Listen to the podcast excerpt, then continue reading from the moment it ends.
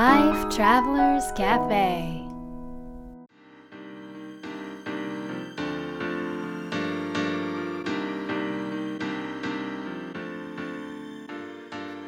ライフトラベラーズカフェへようこそ松並博です。若菜です。世界各国で自分らしいライフスタイルを送っている素敵な方々にインタビューするライフトラベラーズカフェこのバージョンは僕松並博と若菜が日々感じたことなどをお伝えしていきます。質問役はノッチです。はい。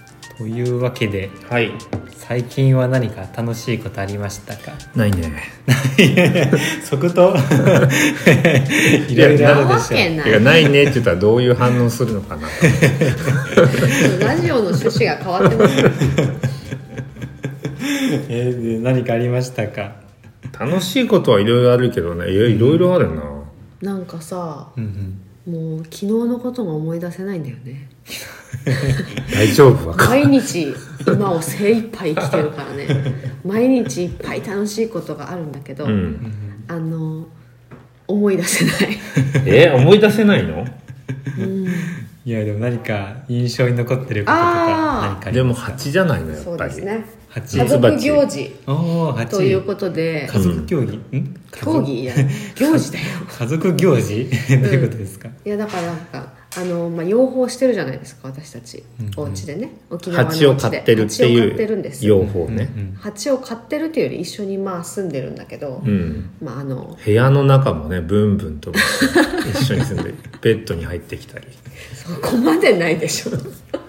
そこまでないけどあのそう蜂たちと住んでるわけなんですけどその蜂たちがうちに来て約1年経ちまして、うんうん。まあ、途中ねやっぱりこうあのちょっと病気になったりとかうん。して3ヶ月ぐらい入院したりとかもしたんですけれども、うん。ようやくあの蜂の蜂蜜たちを取るっていうそういう日がやってまいりました。うん。というかそもそもなんで蜂を、まあ、蜂と一緒に住むことになったんですか？なんかねあのー近所に住むお友達がいて、そのお友達のうちに遊び行ったんだよね前。沖縄に来たばっかりぐらいの時に、うんでそこで蜂を飼ってたのよ。ほうほでちょうど遊びに行った日があ蜂蜜。そこの蜂蜜を取る日だったのね。そう。でこれその蜂蜂屋さんっていうかさ、あのみ養蜂所の方が来ててでんちゃんっていう。でうちでも買えますかって言ったら「お買えますよ」って言ったから「えへーー、買おうよ」っていう。そうそう。まあそもそも、うん。あの蜂蜜が大好きで、うん。あのもう本当にどこの国に行ってもどこの町に行っても蜂蜜を買って一緒にお水を買ってなんかこう暮らすみたいな、あのそういうまあ日々だったんで、うん。蜂蜜とかにはとても興味があったんだけど、初めてその蜂蜜をうん。取ってくださってる蜂たちの姿をそのお友達の家で見た時になんかすごくこう感じるものがあって、でまあ自分たちのうちでもその蜂蜜あ蜂をねあの買うことができるって聞いた時に同時になんかこう蜂たちが今どんどんなんか地球からいなくなってるらしくて。で養蜂することでその蜂たちを助けることになってで蜂たちはその人間のこの社会をすごくこう生かしてる存在らしくて。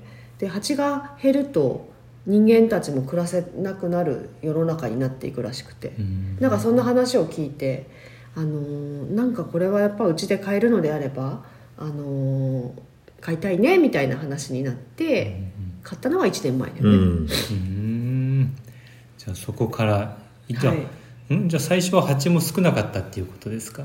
最初多分ね、3000匹かそこらでやってきて、でうんうんうん。増える季節と増えない季節があるのよ。だからその最初は増える季節だったから、まあ、すごく増えたんだけど、まあ、そそして増えたらすぐ蜂蜜を取るってわけじゃなくてその増えない季節要はは花が咲いてない季節は、その蜂蜜を元には蜂たちが生きていかなきゃいけないからど。それを取っちゃったら蜂が生きていけないじゃんうんうん。だから最初は増える季節にうちに引っ越してきてで、えー増えにくい季節はその蜂蜜を使って食べていて。うんうんうん。でまた今増える季節になったので蜂蜜を取ったっていう、おお、うん。なるほど。そうそうそう。じゃあ1年越しの。1年越しの。蜂蜜、うん。で毎日ねやっぱり沖縄のお家にいる時は朝2人で蜂を見てたよね、うん。今日は元気かなとか、うん。でもう本当にやっぱり病気の時は元気がなくて。あ蜂が病気の時？そう、うん。なんとなく分かるんだよね。やっぱ毎日見てると、うん。なんかおかしいねおかしいねって言ってみたら病気だったり、うん。で最近はなんかめちゃめちゃ元気で。うんうん。でむしろなんか家に入る入り口が大渋滞してんの。蜂のね蜂の家ね。うちのうん。うちうちの家じゃない。蜂の家にね入る入り口がめ大渋滞してですごいめっちゃ飛んでたか飛んでいたから、なんかねこれはなんかもう相当増えてるねなんて話してたところだったんだよね。うん。うんじゃあそのちなみに取れるタイミングってどうやってわかるんですか？何のタイミング？その蜂蜜を取るタイミングっていうのは巣をチェックして確認するんですか？本当はね。うん。本当はそうなんだけどそのうちの蜂を担当してもらってるデンちゃんという蜂博士がいて、うんもうデンちゃんは何も見なくても分かると、そうなんだ。そろそろですね。そんなことあるんだ遠隔で。しかも感覚で分かんのよ。すごいですね。すごいよね。でそれで実際に取れたわけなんですそうそうなんかすごいなんか開けてみたらもうなんか思ってた量より多かったのね15倍ぐらい取れました、へー。多く。もうびっくりでなんかあのすあのすごく大渋滞してたって言ったじゃない、蜂たちが。でやっぱもうお家も足りなくなるぐらい、あの増設したんですけどねお家も途中から、なんだけどそれでも足りないくらいに蜂が元気になって増えててもうなんかその様子を見た時にとても感動したよね、うん。なんかなんか。だから蜂蜜だけじゃなくて蜜ろうも取れたりそう。蜜ろうもたくさん取れてその蜜ろうでクリーム作ろうねみたいな、おと近所のお友達と言ったりとか、で蜜ろうもあのーそのまま食べるんだよね。み蜜ろう取れたての蜜ろう蜂蜜つけてね。ついてるは蜂蜜まあついてるわけなんだけど、それをみんなでこう少しずつね食べたりして、うん。なんかそんな経験はなか乗っけなかない。て食べたら食べやすかった。そうだねそうだね、すごいですね。感動した。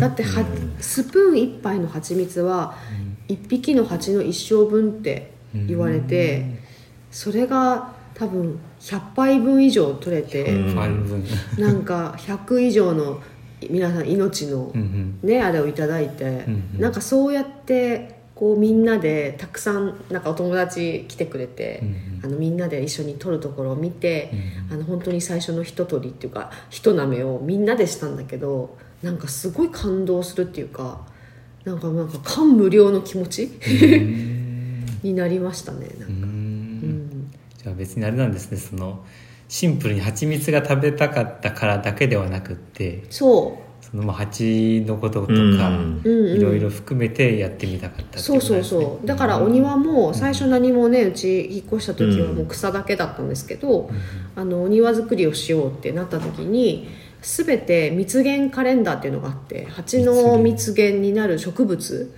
をがあるんですけれどもそれに基づいて庭師の人と一緒に蜂のための庭を作ろうって言って本当に蜂のための庭を作ったんですよ。だからあのなんかホーリーバジルっていうねあのバジルがあって、まあ、ハーブがあってそれが大好物らしいんだけどそれもたくさん植えたらそれがまたすごく実ってうん。でなんかまた蜂たちが喜んでいっぱい食べに来てだからその循環そしてまたねあの庭が大きくなってみたいな、うん。その循環を見てるのもすごく面白かったし、うんなんかいろいろ感じるうん。なんか実りって感じだった。ううん。ん。1年前は何もなかったところ本当だね。ね。まさか蜂蜜も取れるとは。ね。実際に蜂蜜はどんな味っていうか普通の蜂蜜とは違いました？もうね蜂蜜の味だった。そりゃそうでしょ。蜂蜜なんですから。甘いえでも分かる？どんな蜂蜜かとか食べて。あのねでも、あの取った時の色がね濃い色？ちょっと濃い色とか薄い色とかそういう問題じゃないんだよ。どういう問題な黄の金色なんだよ。黄金もうキラキラ光ってたけ黄金色であこういう色が黄金色なんだって思う？あのはじ初めて黄金色っていうものを見たと思ったの、うーんでなんか中に瓶瓶越しに見るといっぱい星みたいな光がブワーってあって、でそれよく見てるとそれはね酵素なのよ天然の。えそうなの？そうで昔、うん。あの生の蜂蜜を教えてもらった時に、ね。その白い酵素みなんかこうつぶつぶみたいな。が上にこう溜まってくるんだけどそれは生の酵素で生きてる証拠だよって教えてもらったのがうんうんうんもうねその黄金色の中にいっぱい星みたいに散りばめられてて動いてるの。なんか。でそれがすごくて生命力っていうか。うん。でもう見た目でなんかもうこりゃすごいと思って。で実際に一舐めした時にもうね何とも言えないこうかぐわしいこうフルーティーな香りと味の後になんかすごいこうねしっかり喉に効いてくるこのガツッとくる感じ、ヒリヒリっとこう、うん、染み渡る感じがなんかすごく薬効成分が高そうだなっていうような。だから美味しいし見た目も美しいんだけどすごくこう深い蜂蜜ができたなと思ってる、うーん。売りましょう。いやこなんかね実際。箱をうん。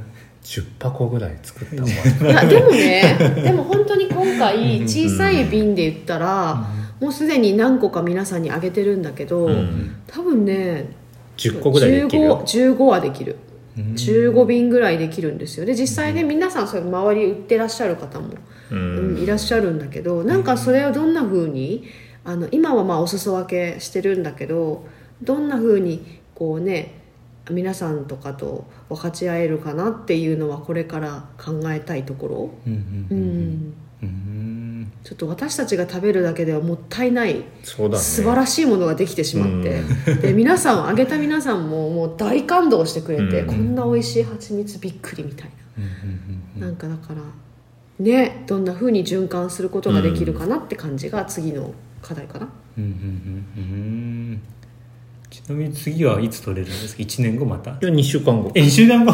になんと2週間後に同じ量取れるんだでもえだから今多い時期だから。そうそうなんですね。今ね花が多い時期。2段あるんですよお家が。蜂のお家が最初は1段1箱だったの、うんうん。でそれが増えてもう1箱2階建てにして、うんうん。今いるんだけどあのこの間はどんどん2階の分をといただいて。うんうん。でこ次は1階の分を今回いただくっていう次のね2週間後に、へえすごいですすごいよね。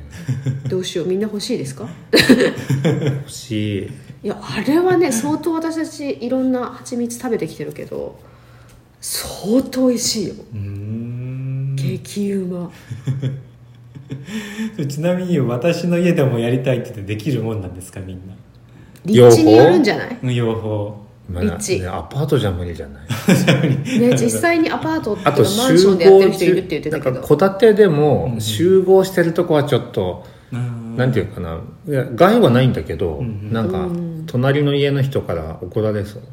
クレームがねさ刺さないけどねそう本当は。なの。でも8イコール怖いものって思ってる人たちがやっぱり多いから。あとなんか明かりに行くのよ夜も。うんうんうん。だから夜は本当は暗いところに置いとかなきゃいけないんだけど、そのネオンとかがさもしくは部屋の明かりがこうギラギラしてると、その蜂が起きてそっちに行っちゃうのよ、へえそう。だからそういうとこじゃないとこだったら、あとお花があればそうだね。いけるかなという感じかな、いやでも本当に深刻な問題らしくて。うんうんうん。であの蜂の波動がすごい人間を癒すんですってあのうん。飛んでる音うん。が、あの独特の波動を出すらしくてそれが人間を一番こうなんか緩めるっていうあのよ安らぐっていうようなそういう波動を出すらしくてそういった意味でもねとってもこう魅力的な存在、うん。ううん。ん、なんかすごくこう、あのー気になる、うん。ってどういうものなんだろうっていうなんかそういうものも一緒にそのでんちゃんっていう、あの蜂博士うん。と一緒になんかこう私たちの周りに伝えていけたらいいなと思って、まあ、去年からねちょっとやってるんですけどね、うん。うんこれ質問作れるかな？蜂の話しかしてなくてどうしようかな？今日の質問は。今日の質問。は。あちなみにちょっとまた関係ないんですけど、うん。デンちゃんもしデンちゃんに連絡取りたいって思った人は取はでれないんですか？すね。あの新垣養蜂所で検索してもらったら新垣養蜂そ場はい、沖縄ですよね。沖縄県の那覇の首里っていうところに、あお店もありますので。そう初めてね沖縄に蜂を養蜂あミツバチとか持ってきたっていう。たんですよ。そのデンちゃんのおじいちゃんが。へえそう今ではもう本当に沖縄で蜂をたくさん育ててそして全国に、あの飛ばしてるっていう。ぐらいの蜂を逆まあ逆輸入だよね輸入本州。逆輸入して、うんそれだけね元気にこっちでやっぱり育つんでね、なんかそういった感じであの本当にいろんなお花をたくさん増やす活動であったり、あの蜂をね子供たちと一緒にあの養蜂してあのやっぱり生きること社会で人間と植物と一緒に自然と生きるってどういうことかなっていうことを伝えたりしてるっていう素晴らしい方なので、ぜひうん。ちょっと皆さんもねあの沖縄に来ることがあったら行ってみてくださ、はいいお店に遊びに行ってみてください。ということで今日の質問は、えーどんな自然の恵みを受けてみたいですか？どんな自然の恵みを受けてみたいですか？きっと自分の家の周りにもなんかね、まあ、蜂蜜に限らず自然の恵みがたくさんあると思うので、そこに目を向けていただけたらと思いますライフトラベラーズカフェは毎週金曜日にお届けしています。次回の放送も聞き逃さないように、ポッドキャストや Spotify、Amazon Music、YouTube の購読ボタンを押してください。また、僕たちでライフトラベラーラウンジというオンラインサロンをやってますので検索してみてください。それでは、良い週末を。Life Travelers Cafe